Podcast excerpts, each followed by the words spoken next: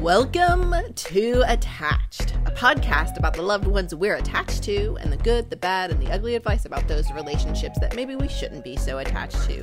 We here at Attached want to share ways to enhance your relationships and debunk all of that bad relationship advice using science. We love science. I'm Dr. Patricia Robertson out of the University of Tennessee. I'm Dr. Jacob Priest out of the University of Iowa. I'm Dr. Sarah Woods out of UT Southwestern. So, this is our last podcast of season one. What? Can't believe we're, I know. I can't believe we're here already. Time flies when you're having fun. Um, we Have we been renewed for a second season? by ourselves. Yes. we renewed ourselves. Yay! Even if no one listens, we'll still do it for us.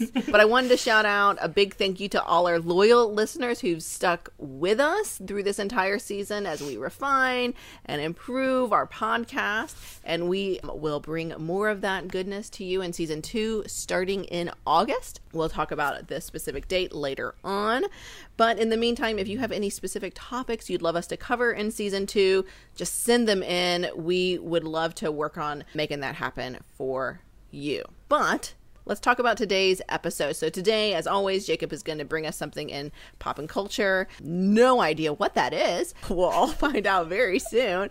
Then, in the academic deep dive segment, we're going to discuss an academic article The Scent of a Good Night's Sleep. You guys, this is a wild article, and I am here for it. And then, in good or bad advice, we're going to discuss some quotes from one of the shows we all love uh, quotes about advice for love um, and life. Yes, we're closing out our season with an epic Schitt's Creek quotathon. I'm very excited about it. Yes. I spent a lot of time curating the quotes that I want us to talk about, so I'm very excited about that. For next season, if you have any advice or anything you'd like us to talk about, send it to us. You can leave us a message at 865 229 6775. Email at us at attachedpodcast at gmail.com or get us on all of the social medias at attached podcast or just simply go to attachedpodcast.com com. You can leave us a message there. You can also check out our merch page. Please buy some merch. All of the proceeds go to us. to help us keep this thing going. Are we Uh, they donating really go to our producer or, and To our editor. We're donating it. We're donating. We're donating it to our producer and our editor. Also, please consider becoming a patron. Go to patreon.com backslash attached podcast. Before we get to all of this goodness for the final episode of season one, um, how are you guys doing? We're doing all right here in Iowa. We can't. I don't know if this has been similar to what you've been going through, Sarah, with your remodel, but we can't leave anything unchanged. right? So initially, we were just going to do the uh, countertop, countertop of our kitchen and a backsplash, but now we're going to change out all the poles. Now we're going to add a new light fixture in. Awesome. Um, I think we're going to do a little bit of touch-up paint. We've added new outlets. It's it's at the end of it, it's going to be much. It's going to be much better, and it's needed. But it was just like, oh yeah, this is what we're going to do. I think contractors know this, and then they kind of sneak things in, like, oh well, you know, you should do this. Oh yeah, we definitely should do this. you know, what's another three hundred dollars when you're already spending lots and lots Or of they just they just find Ducker and they like just dive right in. I mean, It's that's not, it's not happening in this end, just to be clear. Oh, Jacob, I think it's just you oh. guys. yeah, that's that's well, we're also just like, oh no, we want this. Oh, we want this different. Yeah. yeah, we want to change this. I mean, it's gonna be great, and we're really excited. And it's like a graduation slash tenure present for Chelsea and I. So we're having fun with it. It'll be really nice when it's all done because not having a kitchen sink is difficult. Washing dishes in the bathtub is not oh. fun. Oh my goodness. That is dedication to remodeling. Yeah. Really testing the strength of your marriage in that first year, really going for it. and then right after that, we have a child. You know, it's just like. Yay! But other than that, we're just we're just you know enjoying the beautiful Iowa sunshine. There's no sunshine up there. Looking, eh, listen, watch, listening. Are you to the- referring to corn? Yeah, like it, the corn growing and crackling. Oh, I don't think corn crackles unless you. Like, nope, it sure doesn't. Wow, really selling it, really selling it. Yeah, an Woods- academic located amongst farmers is not the same thing as a farmer. Woods. We are doing well. Today is mm, my 20th anniversary with Oh my my gosh. husband. Yeah. Woo. I feel like that gives me some street cred to be talking about relationships because of my N of one marriage. For an N of 20 years. 20 years, that's right. And in qualitative research, ends of one matter. So. I feel like that was low key shade to qualitative research. Nuh-uh. No, I mean, like everyone's experience is rich with all You're kinds of stories that can inform us. So, yeah, that has been a nice, fun milestone to hit in the year 2020 to be together for 20 years. Oh, how clever. I love it. Oh, Yeah. And on the 20th, wow. we told Charlotte we did that on purpose. We did not. Obviously, because that would be totally bananas. Yeah, especially planning that as like teens. 16 year olds. Yeah, right. Real, real unhealthy. Real overcommitment at a young age, which is probably what we did anyways. But So how do you? What defines the actual day of the beginning of your relationship? Because Chelsea and I go back and forth about this all the time. We have the day Oh. where we first met on Tinder. We have the day where Ah. we first met up in person, which I consider Hmm. our first date, and then we have the day Oh. that she considers our first date. That is like the day our relationship started. Ah, so this is we did not meet on Tinder. Did not exist. Phones that swiped did not exist. So this is the day that we got together. We've known each other since seventh grade, so that would be a lot more years if we were to count when we first met in seventh grade, which we would not because we were we did not get along at that time. And But he this was like a formal, like, will you Yep. be my girlfriend? Yep, yes, I will. that's right. See, Oh, and wow. things, Yeah. yeah, because that makes sense. Because when you're that age, Yes. things become a Right. lot more formal. Right. I could It's very concrete. tell you the time when we started dating. Like we just started hanging out, and then like in groups of friends, and then like Sure. we started. We went on like on a. We were hanging out with groups of friends, but then we like decided to go to a restaurant on our own before everybody got there, and so like that was us being alone for a little while. Like it's a very non-definitive thing, and then we Right. like moved in together and got married and happily ever after. But That's how I- that I works, didn't- right? Happily ever after. Happily ever Become Easy, like easy. once you share an address. But I Yeah, also they, um, consistently forget our wedding anniversary. So Oh. I'm pretty, it's either it's either like the day after or the day before Cinco de Mayo. Oh, Uh, you just split the average, split just, the just say it's Cinco de Mayo. I would just just feel like I'm pretty sure it's the day after. Yeah, we we had those experiences also where we hung out in groups of friends. Granted, we were 16, so that makes sense. but I just I didn't like want to wait to like what is it D- DTR? Is that what the kids Yeah, do kids still call the, it that? Define the Uh, relationship. right. I didn't want to wait, so I I had to wait. I I had to wait past prom because I had a different prom date, and my dad made me promise not to treat him like he didn't matter. so I had I had to wait until after that to Hopefully to that guy DTR. doesn't listen now. I, I'm sure he doesn't. But, but also, my dad wasn't wrong. It was, you know, No, no, it was true. important to, tr- to treat that person like he mattered. And then he, and then he didn't. That's not a really good way to say it either, is it? But then, yeah. So, 20 years. I love it. Congratulations. Thanks.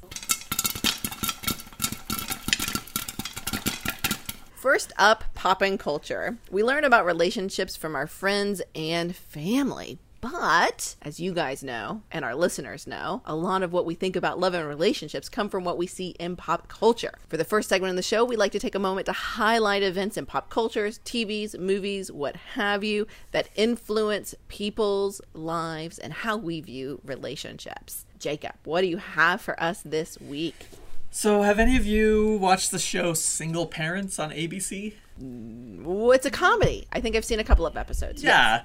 So, this was something that Chelsea actually started. Go ahead, Sarah. He, he did. He didn't even wait for my answer. Just, just to be clear, He's like, I have not seen it. Just to answer your question, go on. I mean, uh, this is like a patterned behavior. I, I just know Right. what the answer is going to be, so I just I asked Patricia like, you know, if it's outside of have you Frozen? One or Frozen Two, I expect Hey, you have. oh, Again, whoa. We're watching a lot of Office lately. It's fine. fired. So this is a show that Chelsea loves. I haven't watched it as consistently as she has, but it's just kind of a really fun show that talks about different relationships and parenting and all that kind of stuff. Taran Killam is in it, right? Yes. From SNL. Yeah, he's really Yep. funny. Yeah, he's a funny dude. Anyway, the most recent episode we watched, which I really enjoyed, was each of these single parents. Oh, I'm a single parent. Oh, I'm a single parent. Oh, I'm a single parent. Oh, I'm a single parent. Put your hands up. they were recounting the story of their kid's birth. Right, so they were talking Oh. about where they were, how they experienced it, what it meant for them, how it meant, what it meant for their relationships. And the main character, who is played by the guy from SNL, ends up creating this false narrative about Boy. the birth of his daughter because he, spoiler alert, wasn't actually there. Ooh. And so he has tried to like create this narrative that kind of fits his idea of who he is in a da- as a dad rather than just what had actually happened. And while it's really funny and really heartfelt, I thought the principle that illustrated behind it is a really important one for relationships. When we have big events in relationships, whether that be a birth of a child, a marriage, other significant events that happen, those are how, those are the events that we typically construct narratives around. And when we do that, we often use those narratives to reflect how we see those people who are important to us. And so I think it's, it's necessary and really helpful in relationships if when we are constructing these narratives, we do it pretty intentionally. Oftentimes we can construct pretty negative narratives about ourselves and about the events that have happened. And if we do that and we see only those negative experiences, we are going to start to color our relationships that way until those narratives become so solidified that to change that narrative or to change the interaction in the relationships becomes very difficult. But in any relationship and in any story in any relationship, there is a lot of other threads or other events that happen in there that can be just as meaningful and just as important. So even though the event may have not gone the way you wanted to it, the way you construct the narrative around that event can really help provide resilience and a foundation for any relationship. So that uh, that's not to say that you know like if somebody did something really harmful that you should excuse them by just painting them in with rose-colored glasses. Right. That But- that could be considered toxic positivity, right? Yes, toxic positivity. But understanding the complexity of experiences and the lack of complexity that sometimes our narratives of those experiences have, and potentially adding that complexity, I think can really be a way to build a more open, a more solid foundation for any relationship. And there's pretty good evidence to back that up. You know, John Gottman, who's done a lot of work on couples, talks about how the way people discuss their story of meeting their partner reflects whether or not they'll be together in a few years. So I think that being intentional about how you construct narratives and understanding the nuance and complexity of those important stories in our relationships is a way to help better your relationship. Yeah, and isn't there a, an entire branch of family therapy that is kind of centered on this? Yeah, so it was called Narrative Family Therapy, de- developed by Michael White and Jeffrey Epstein out of Australia, New Zealand, I think. And they do a lot of great work around how we construct narratives, what those narratives mean, and how we can use language to change those narratives. Yeah, which I always think is very powerful how in narrative therapy you can rework that narrative and it really helps change your affect and improve your mental health and can improve your relationship with with your partner as well. Yeah.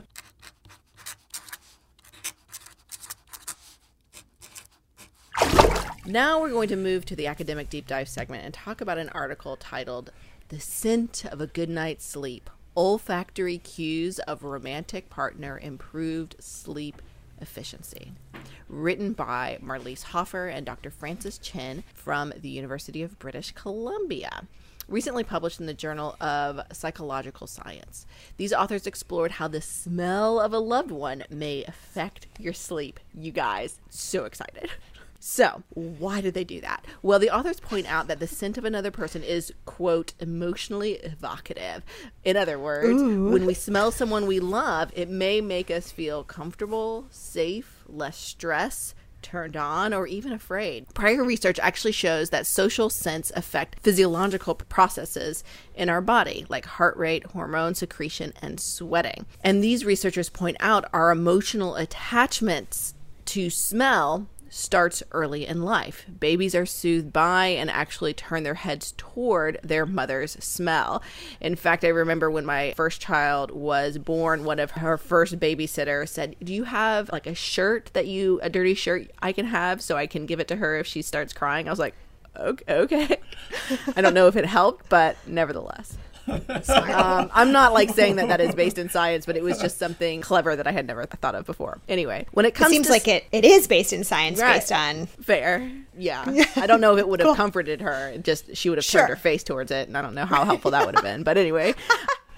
when it comes to sleep, couples tend to report better quality sleep when they're together than when they are apart. But if we have to sleep apart from our loved ones at some point, are there ways that their smell can help us feel soothed and sleep better?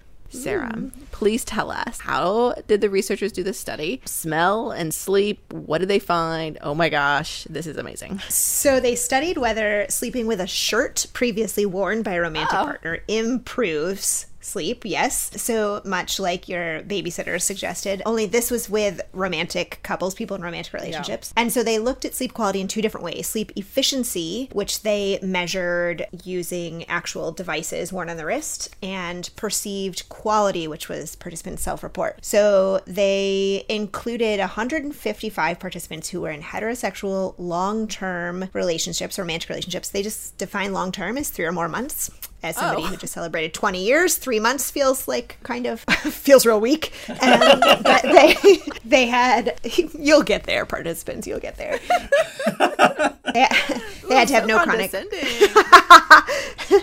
they have to have no chronic medical conditions, the ability to smell, no sleep disorders. Right. Well, really makes sense. interesting, I know, but really interesting inclusion criteria that you'd really have to think through. The average participant was 21. They were mostly female, 75%, 55% And the average length of the relationship was two years. They were either paid $20 to participate or $40, depending on whether they were the scent donor or the sleeper. The sleeper made double the money. I know. So, scent donor is also my new favorite research term. So, scent donors, which is the person in the couple who was providing their smell, had to wash their bed sheets with unscented detergent, which this is all unnecessary information for the for the takeaways, and also how freaking fascinating. This is amazing. But but it also shows like how clever researchers can be So and how clever. like So much clever. detail goes into these these studies, like high quality studies that Yeah. maybe people don't usually think or even know about. Yes, and this lead author is a graduate student. I looked her up because I was like, this is some cool stuff. So just killing it. Washed, so that the scent donors had to wash their bed sheets with unscented detergent, shower using unscented soap, and then wear a white cotton t shirt under their clothes for 24 hours. They couldn't use any like scented body products, or they, or rather, they also had to avoid odor producing activities. The list was concerning exercise, sex, smoking, alcohol, eating pungent foods. There's a lot of things that I was like, oh my gosh, those are like body odor producing activity. I mean, I guess, like, yeah, sure. like When- a Indian restaurant, I full on smell the deliciousness afterward. it was just like so all the good things just avoid everything good i guess and then they had to return those shirts within five hours of wearing them to the lab that then stored the shirts at negative 20 degrees celsius in freezer bags i know could you imagine that creepy freezer full of t-shirts though oh my god Of just love it. worn t-shirts. of worn t-shirts. Of Worn t-shirts. of worn t-shirts. And occasionally you might get one back and be like what did you do? I mean what did you do in those last 24 hours? And this one is pungent. So then the sleepers received two identical shirts. One was their partner's and one was a control t-shirt. Either an unworn like clean one or a stranger's t-shirt. Oh. Ew. so that means you also have scent donors probably that were not necessarily included as participants or they scrambled them up i'm not sure how they That's did it Amazing. but so for four nights, they slept with one shirt over their pillow for two days. So they do two days one shirt and then two days the other shirt. And they would wash their sheets before each new shirt. And they also had to shower with unscented products before bed. They couldn't drink alcohol or caffeine after two, which means if you're drinking alcohol before two, maybe you are also more pungent. I'm not sure. and then they had to sleep alone because the goal was to see how smelling your partner's shirt Right. would affect your sleep when your partner's not there. they had a list of reasons why 25 participants had to be excluded. Again, not relevant for the relationship takeaways, but they included things like they accidentally switched their experimental shirts with their partner. Okay. So their pillow ended up covered in their own scent. just it was just so ridiculous. They smoked when they said they weren't supposed to. They lied about prior drug use. They had broken sleep watches. Like this, it's just research is not easy, my friends. No. and this list So is really makes it clear. So to collect sleep data, they wore what they described as a wrist actigraphy. I don't know that word. I apologize. Wrist actigraphy monitor. I imagine it once again for I think the second time this season. I imagine it as a Fitbit. Yeah. that I would recorded imagine it too. sleep wake intervals each night via like the motor activity, which my Fitbit regularly says that I sleep fine, and it's a liar. So I don't know. Maybe they oh had my better gosh, quality. this reminds me of something completely off topic, but not really. But you know, Mm-hmm. I've been having trouble sleeping. And so mm-hmm. my husband, this happened like three weeks ago. My husband, I was telling him like, "Oh, I'm so tired. Like I can't. It's just so weird." He goes, "Oh, I think I diagnosed you." I was like, "What?" yes. He was like, "Yeah, like you kick in your sleep a lot." I was like, "What?" Oh. He's like, "Yeah, it's been happening for like five years or so, but like, Oh my you, like- gosh. you like kick really hard, like thump the the mattress in your sleep." He was like, "I thought maybe it was restless legs, but then it was this other thing. I don't remember what it was." But he said like it's also linked to like not sleeping well. And he was like, "You say you're particularly tired after like you have a really intense night of leg kicking." I'm like, "Oh my god!" Five First years of, all- data. Five years. Even though it's an N of one, he's been studying you, so you've got multiple time points, huh? So I told him I was like, okay, we need to get an Excel spreadsheet here and like figure out the nights that I kick and how I feel in the morning and this that the other. We haven't done that. Wow. Like we are full on planning a study. But like and it was so off the cuff, random, like, oh, I think I diagnosed you. I was like, what? So I just imagine him because I always go to bed to, to sleep first. I just imagine him next to me in bed with his laptop working and then like seeing my legs kick and then just like doing a deep dive on like uh, Google trying to trying to diagnose me. Anyway, I love there's it. a sweetness there, but it totally reminded Yeah. me of that. He, I mean, he, he waited a lot of years before sharing it with you, but it means, I mean, what a what a resilient partner though to decide. Well, I'm just gonna survive this kicking thing we're going through. Well, I asked him. I said, "Do I wake you up?" And he goes like, "Oh no, no, no! Like when I'm asleep, I'm asleep. Like you never wake me up doing it. But like when I'm still awake and I hear you, I'm like." there was one time I remember about two years ago. He did. I think he must have been trying to fall asleep, but he was like, "Patricia, Patricia, you're kicking your legs," and I was like, I woke up and I was like, "What?" And I did kind of like remember my legs felt weird. Anyway, super anecdotal. so much so much motor activity though i feel like if these devices are worth their salt Yeah. they would have calculated really poor sleep efficiency Would have, but they never did. yeah Ugh. I guess I should have tied it to my leg. oh.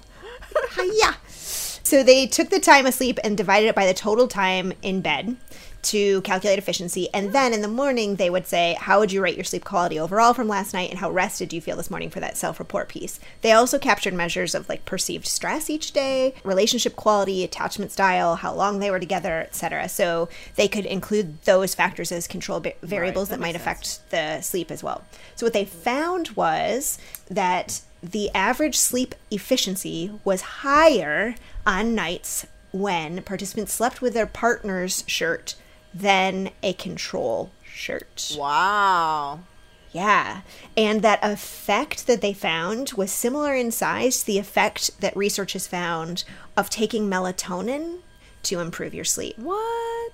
Oh my yes. goodness. So, melatonin, for those of you who don't use or take it, is actually just something that our bodies naturally make to help us sleep. And it can be affected by lots of things, including aging, for example. We can make less melatonin to benefit our sleep as we age. And so, it's something really homeopathic that maybe your doctor might recommend to help you sleep. I'm not recommending, I'm not your physician listener, but it's really effective. Lots of people use it, and the science behind the benefits of melatonin for sleep show the similar effect to sleeping with your partner's t shirt. smell. So, another thing that your doctor might recommend from here on out. Though I doubt it.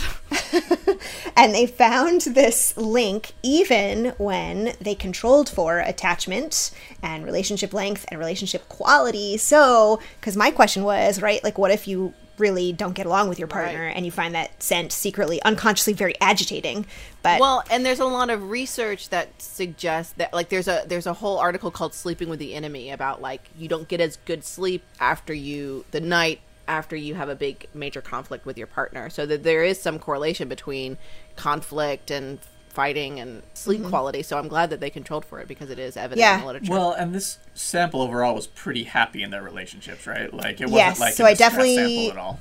It wasn't. Nope. It's definitely a limitation. Is that it, this isn't a clinical sample. These are not people who were showing up for couples therapy or, and they didn't have a sleep disorder. So, but they had better quality sleep as measured with their wrist monitors, which is really interesting. Mm-hmm. Sleep quality, as they self-reported it, was not significantly related to sleeping with a partner's shirt oh, until they factored in stress and the weeknight specifically. So the greater the stress, as you can imagine, the lower the sleep quality. But exposure to their partner's shirt seemed to improve quality in the context of that stress. So they also did this really interesting kind of manipulation check, is how I might describe it. That they asked people each night whether they believed they had their partner's shirt on their pillow yeah.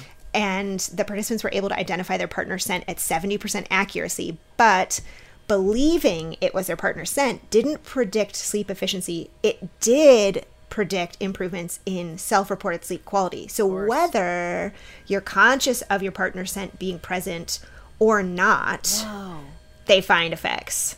And this other little interesting side note when they used a stranger scent as a control odor, the effect of the partner scent was less pronounced. So there may be something interesting or odd happening with the strangers. Stranger smelly pillows.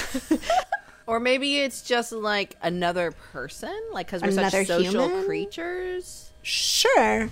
Sure. I mean, they said when the participants rated that stranger scent as pleasant, it was associated with re- reduced sleep efficiency. So maybe they felt guilty about. Yeah, I don't know. They don't have. They they refused appropriately so refused to make any huge conclusions from that. But I um, wonder if they caused in a breakup. they did lose a few participants to breakups during the course of this project, but just a few. And I don't think it was because of the frozen t shirts. So, I mean, uh, sleep hygiene is really important and something I think that we're not probably taught well enough growing up, or is not necessarily a message that is probably conveyed as well as it could be via like public health. But the behaviors that we take before we go to bed are so important to the quality of our sleep that the use of screens right before bed, exercise right before bed, having televisions in the bedroom, which so many people do, it th- these kinds of things drastically reduce the quality of your sleep. So, although these people did not have sleep disorders, it is possible that if you're having trouble sleeping, or you're traveling for work, or your partner is traveling and you're sleeping alone, you might be able to grab something that smells like the person you love and improve some of that quality as well. It's just potentially another behavioral twist. yeah, I wish I would have known that when I was traveling for work. 100% Yeah. would have done that. You would have done a t-shirt pillow. I would have done a full on Um, t shirt pillow. Right. Maybe deep freeze it before you flew across country and No, I think I would have just brought the deep freezer. yes, No? obviously, for good reason.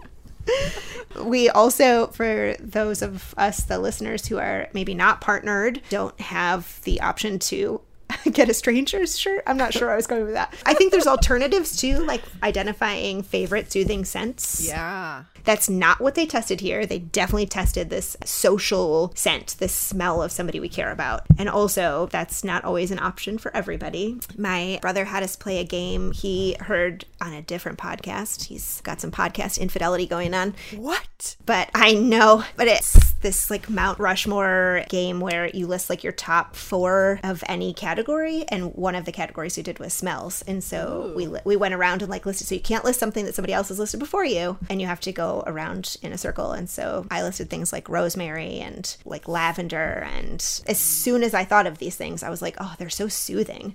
My mom mentioned cookies s- in several different ways, bread. Suddenly very hungry. Yes, right. So, possible alternative that wasn't tested here, but possibly good for sleep hygiene as well. Woohoo! Boo! Woohoo! Yeah! Finally, time for good or bad advice, where we talk about pervasive relationship advice. We hear relationship advice from parents, families, and friends. We see advice about how to be in relationships from movies and TV shows. And we read endless advice spewed at us on social media, blogs, and all of those top 10 lists. But a lot of it just actually isn't good for our relationships. This is the part of the show where we use science to decide if this advice is good Good or bad. or bad. If you have heard some advice that you'd like us to talk about, send it in. You can leave us a message at 865 229 6775. Email us at attachedpodcast at or get at us on the social medias at attached podcast or go to attachedpodcast.com and send us a message. And while you are on that website and in the realm of the World Wide Web, please like and subscribe to our podcast and share it with all of your loved ones. So today we are going to talk about quotes from one of our collective favorite TV shows. I'm Yay. fairly certain that this is the only television show all three of us actually watch. Oh, I thought you were going to say this is the only other television show that Sarah watches besides Frozen 1 and 2. She That's wasn't what I was going to say, oh, but No, she wasn't. oh my gosh. I'm sorry I don't spend my life in front of Netflix. I've got other shit to do. The Bachelor's on ABC, so network television Oh, as well. well. He's one of those network television guys.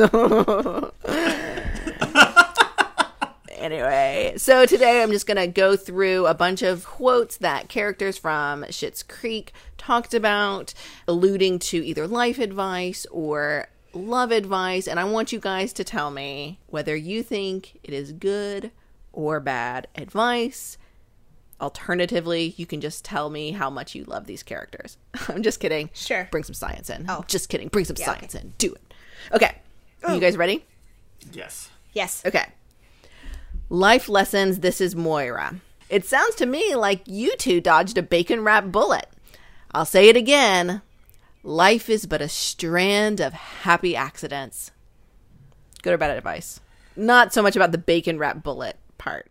So I am going to say good advice only in the context of what I was talking about earlier, right? Because when Moira is saying life is but a strand of happy accidents, I think she's saying in some ways that things are going to happen in our life that are out of our control. If we want to make those accidents happy, you know, we have to make sure that we are understanding the complexity and nuance of those events. Not every event in our life is going to be happy. I don't necessarily like that word, but I do think we can understand the context, understand the nuance in a way for us to be able to grow our relationships, improve our relationships, and not undermine them. So, for that reason, I'm going to say good advice. Good advice. Woods? So it would have been better advice had you done it in her accent. Oh yeah, sorry. Um, I I really thought about trying to do it, but I don't think anybody can do that except for No, Catherine O'Hara. I agree. I agree. I just would have liked to see you attempt it. so, I mean, I think it's adorable advice. I think it's I think it's probably bad advice. I think it suggests that maybe we don't have a lot of autonomy or agency in how we make choices about our relationships and at least imply, applied in the relationship context. I certainly agree with Jacob that we are only in control of so much, but what we are in control of is where we can have some agency in our own lives to make healthy choices, choices that help us feel good and close and connected as much as possible. And therefore, I think there is probably a huge caveat to this that mm. life includes lots of accidents, but it also can include lots of pieces that are not accidental. that are purposeful. So it sounds like the understanding these accidents or whatever happens through like a contextualized lens, but also understand that you have agency as a human. Cool. So next, parenting advice uh, is from Moira again, and again, a lot of these are going to be from Moira. She just has some epic one-liners. If an airplane safety video has taught me anything, David, it's that a mother puts on her own mask first. Moira Rose. That was from season three. Uh, the writing in this show Good or bad so advice? incredi- I, mean, know. It's just so It's incredible, isn't it? I am actually going to say bad advice. And the reason why I'm going to say this is because it's it's assuming that there's always the ability for the parent to put on their masks first. That the parents are going to have to always meet their needs first and then meet their kids' needs. While I do think it is important to that parents take care of themselves and prioritize their health and their ability. Sometimes that's not possible. Sometimes they're going to have to put their kids' mask on first and then put theirs on. So for that reason, I'm going to say bad advice. Okay. Bad advice, Sarah. Oh, I'm going to say good advice. and I Next season, I go second. think- Next season, I go second. I think like that would affect my performance, please. I think this is something actually I say to moms Yeah. and I also say to healthcare professionals, mental health providers that I work with, physicians, etc. that if you are not doing well yourself, there is loads and loads of science to suggest that it affects your ability to care for others, whether that is in caregiving relationships that involve taking care of someone who's sick or disabled or older, involves taking care of kids, involves taking care of patients, client. There is so much overwhelming volumes of research to suggest that if you are not well yourself first and you do not put the mask on you to take care of you, you will be undermined entirely in your ability to care for other people. And also, that caregiving experience will wear on you so quickly. So, I say good advice. So, good advice. Perhaps knowing that sometimes you might have to sacrifice a little bit. Actually, Jacob, I love you so much, but I'm actually not going to validate yours this time. I think it's good advice. okay. No, I, I appreciate the disagreement. But you're, yeah, you're, I'm you're the only your one. Opinion. Uh, I'm not. I'm the on only one that's not a parent currently. So That's true. Um, Talk to me in a in a few months. Yeah, we're going to send you a bunch of Yeah. Not N95s. That's, that's not right. Other kinds. I'll make you some homemade Self, ones. Self care. This one's about unrealistic expectations. Patrick says it.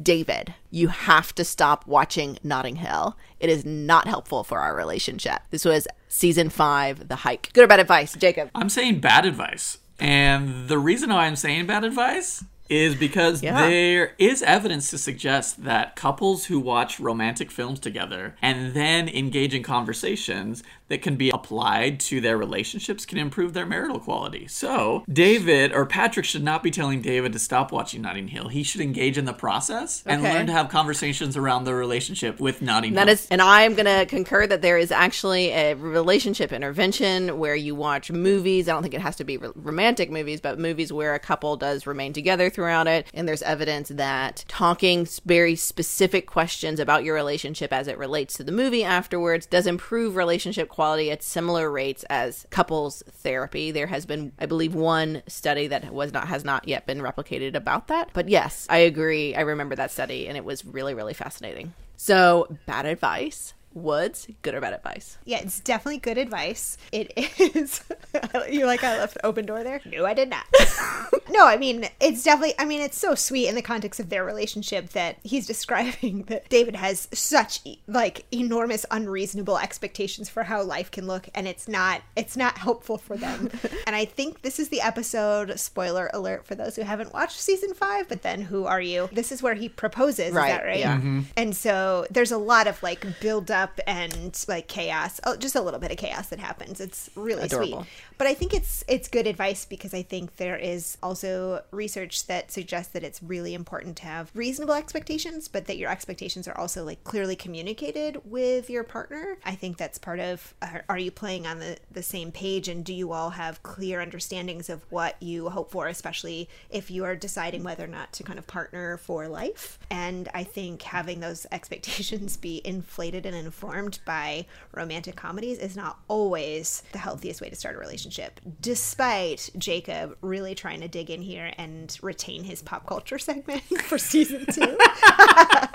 I think that maybe not entirely good advice. So, what I'm hearing, which is interesting that you guys are both supporting both of your cases with research, which I think is just the power of research, you guys. And and what I also love about this quote is I feel like it's the crux of our podcast as well. But you know, allowing these like images that we see in, in, in television to completely and only inform how we want to be in a relationship can be problematic. But interestingly, we can use these this visual media as tools to actually help improve our relationships as well. So there. So, are you I- advocating that that you both should start watching reality television? Is that what you're saying? No, I think we get enough of it from you. I think we get like the take homes good enough from you, but thank you. So here's some life advice. Do you remember what Goldie Hawn told us at the amfAR dinner? You are the life you accept for yourself. Those are Goldie's words, or someone said it to her in India, or perhaps she read it. In any case, it has always stayed with me. That was Moira, season two, Moira versus Town Council. You so basically you are the life you accept for yourself. Good or bad advice? I'm gonna say bad advice because I really don't know what she's getting at when she's saying that.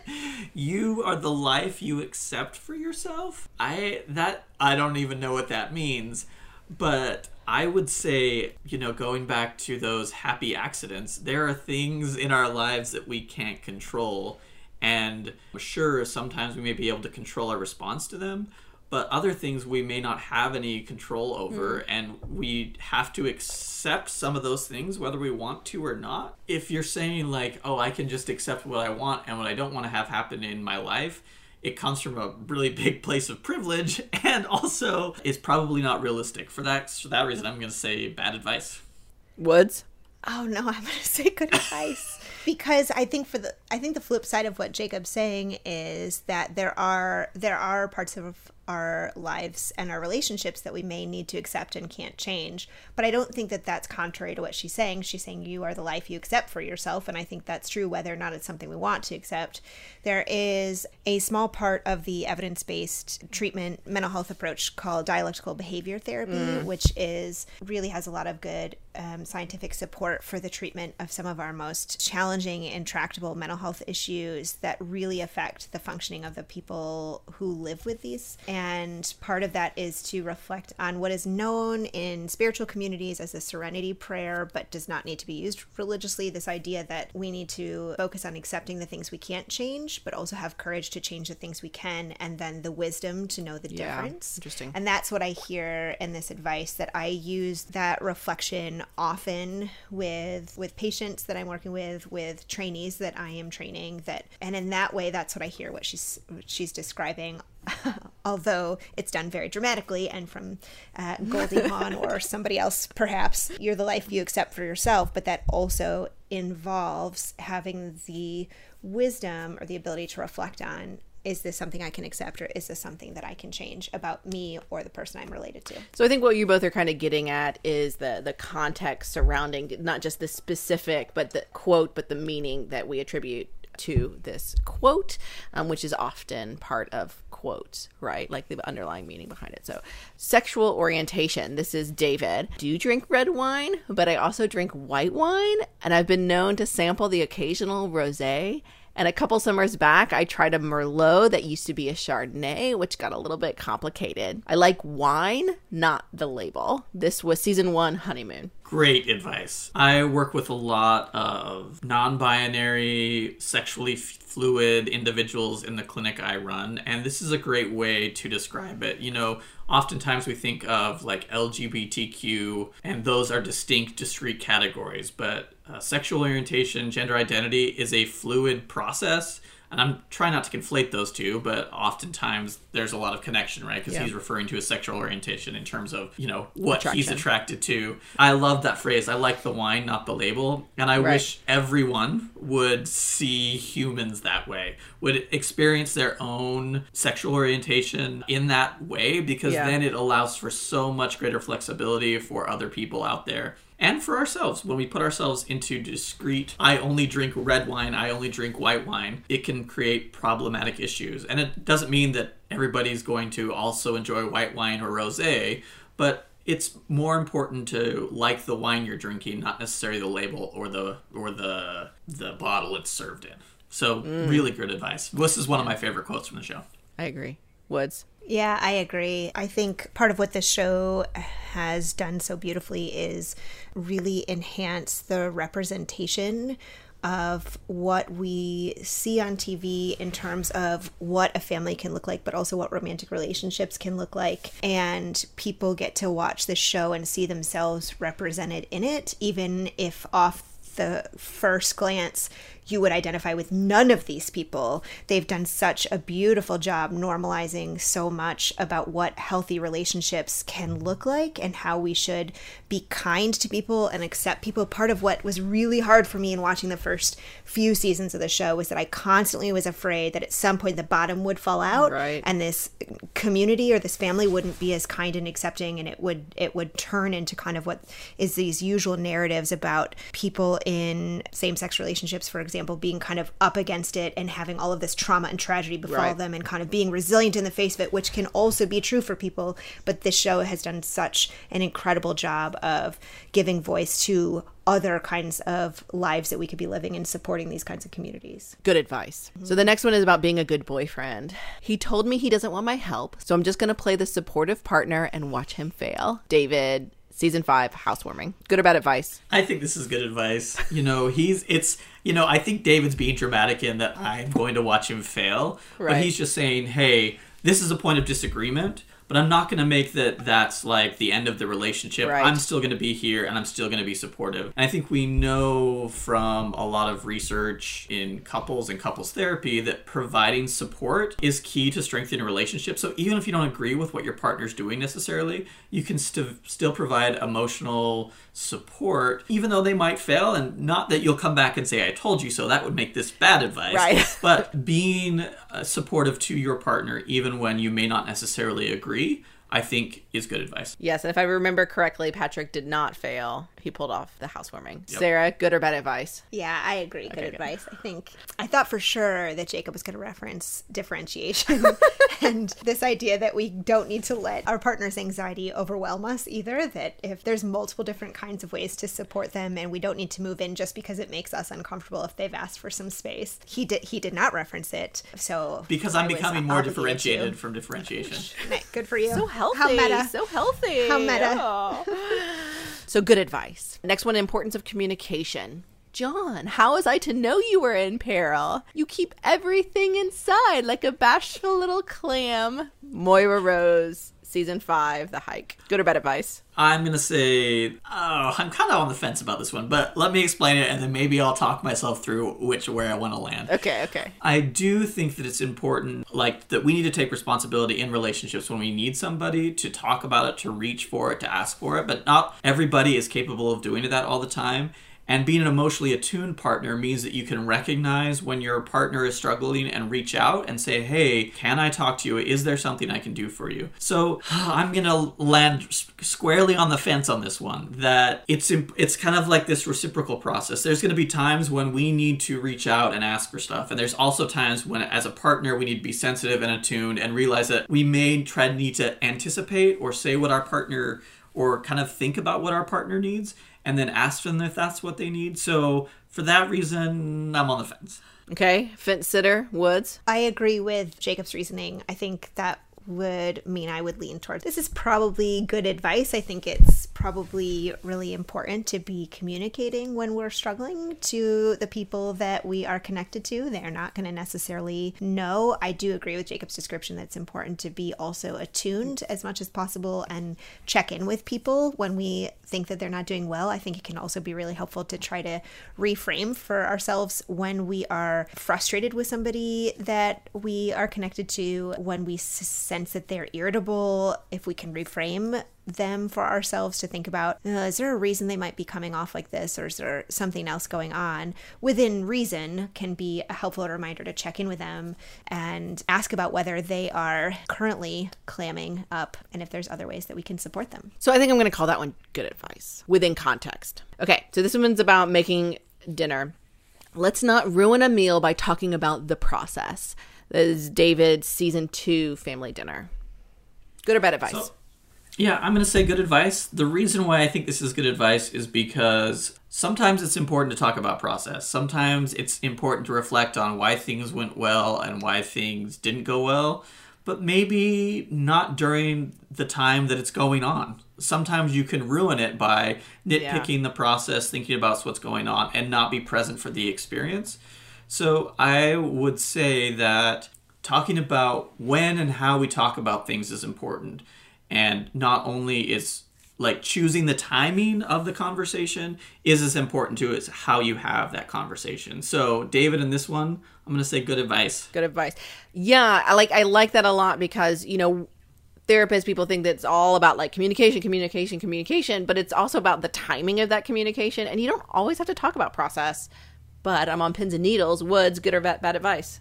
I really, really like that frame. I think it's a really nice frame to think about how important timing is. I think you're right. It's something that we focus on less, especially in regards to communication, that it's not always necessary to be talking about. So in that frame, I would say good advice. My initial reaction was to say that it's it's bad advice, that it's not mutually exclusive. We aren't going to necessarily ruin our time together by talking more about process. I think that's something that we do a lot less of in relationships than we try to promote doing in therapy.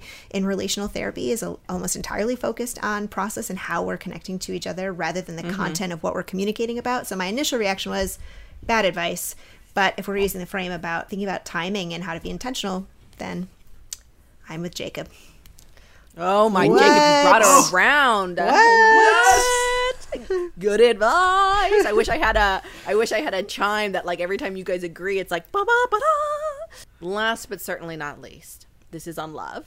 I want you to know, John, that you are the most important thing in this world to me. You know that, don't you? And I include Caroline in that, and I've had that wig for 40 years. Moira, season 5, The Hike. Good or bad advice? Yeah, I'm going to say good advice that's because I think it's important to tell your partner, your other family members, those people who are closest to you, that you value them. That those that, you know, sometimes you think, oh, well, people don't need to hear it, right? Or they just have a specific love language. We've talked about that on this show too. And I don't, I think people do need to hear it. I think actions matter, but words also matter. So being able to tell the people that are important to you that they are important to you is a important relationship skill that if you don't have i think you should develop. And i think moira in her own way is doing just that in this. So i say good advice. Good advice. Woods? I agree. I, I'm not sure I even hear this as advice, but I think it's such a delightful example of really kind of communicating very clearly how much she cares about her husband and I agree with Jacob it's something we probably don't do enough of in our relationships and for some people can feel really risky especially when we're talking about non-romantic relationships like extended family or friendships and there's lots of nuance and lots of ways that that can get complicated but I agree with Jacob that it would be probably something to be really brave and courageous about. If that's something that makes you nervous and uncomfortable, it can be really powerful to share with people how important they are to you. Yes, I love it. And on that note, our final parting words for season one tell your loved ones or those you care about that you do, in fact, love them and that you do, in fact, care about them. Thank you for listening to Attached. Remember, call us, email us, or tweet us about any relationship advice you've received that you're wondering whether to follow or pass on cannot wait to talk about it.